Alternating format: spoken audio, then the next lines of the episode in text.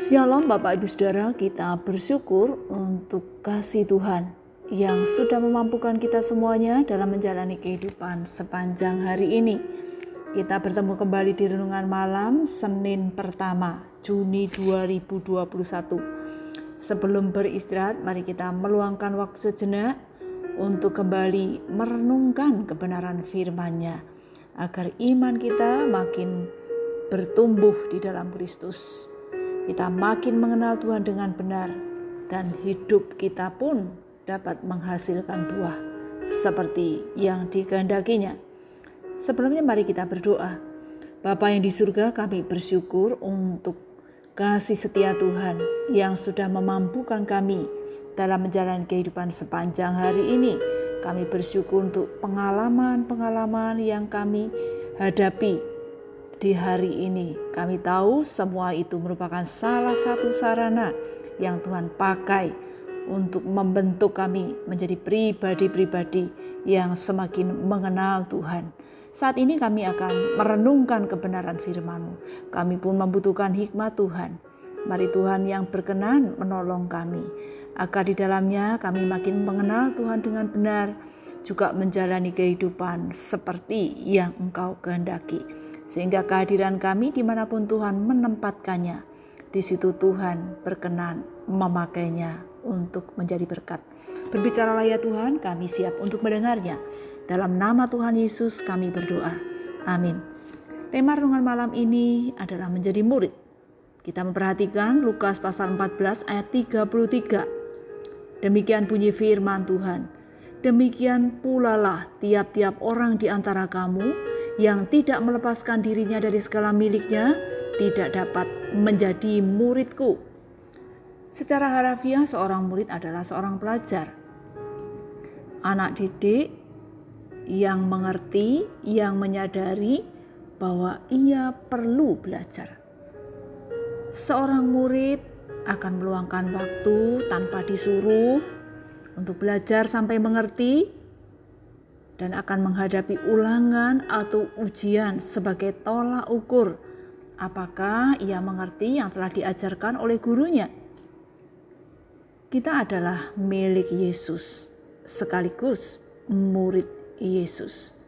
Kita memang tidak dapat mendengar perkataan Yesus secara langsung, tidak dapat melihat Yesus secara langsung, tetapi setiap saat kita dapat mendengarkan perkataannya mendengarkan firman-Nya dengan membaca Alkitab yang sudah kita miliki. Bahkan kita dapat berbicara kepadanya dalam doa, mentaati yang telah difirmankannya. Pada waktu itu Yesus memberitahukan pada orang banyak jika mereka ingin mengikut Yesus, menjadi murid Yesus harus mengetahui apa yang harus mereka lakukan harus mengetahui dan siap menghadapi apa pun yang akan dialaminya. Yesus berkata, "Barang siapa tidak memikul salibnya dan mengikut aku, ia tidak dapat menjadi muridku." Jadi menjadi murid Yesus bukan berarti semuanya menyenangkan, tanpa tantangan, tetapi harus siap menghadapi kesulitan bahkan penderitaan yang Tuhan izinkan. Mau pikul salib, Yesus sendiri sebagai guru besar kita mengalami penderitaan bahkan mati di atas kayu salib. Hal ini mengingatkan kita bahwa kita menjadi murid Yesus juga tidak bebas dari masalah maupun penderitaan hidup. Yesus sendiri sudah memberikan contoh sebagai kepada murid-muridnya.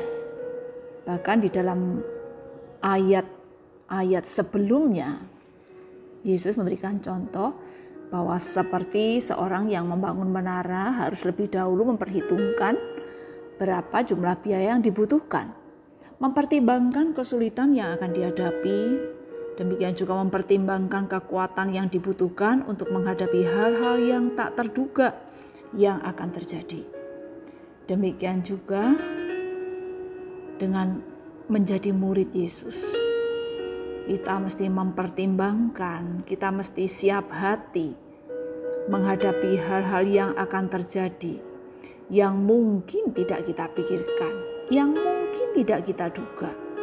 ada ujian-ujian kehidupan dan sebagainya yang akan kita alami.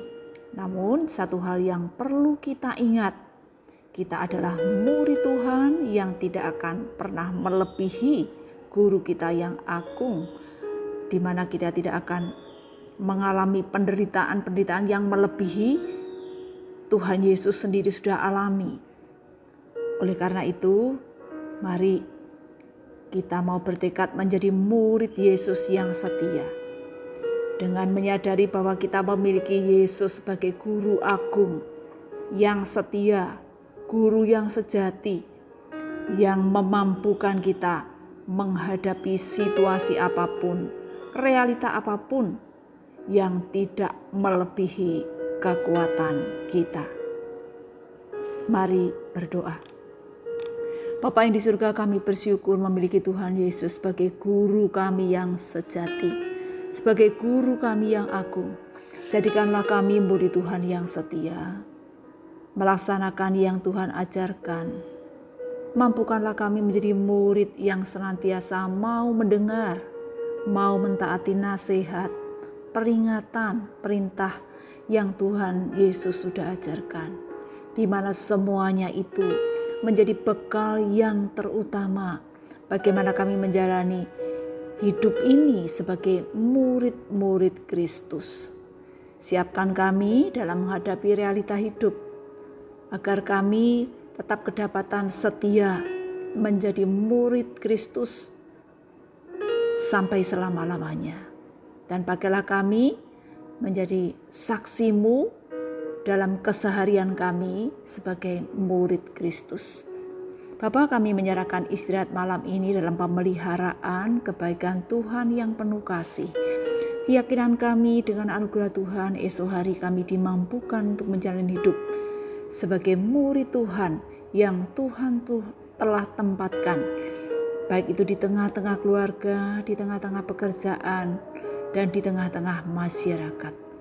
Dalam nama Tuhan Yesus kami berdoa dan bersyukur.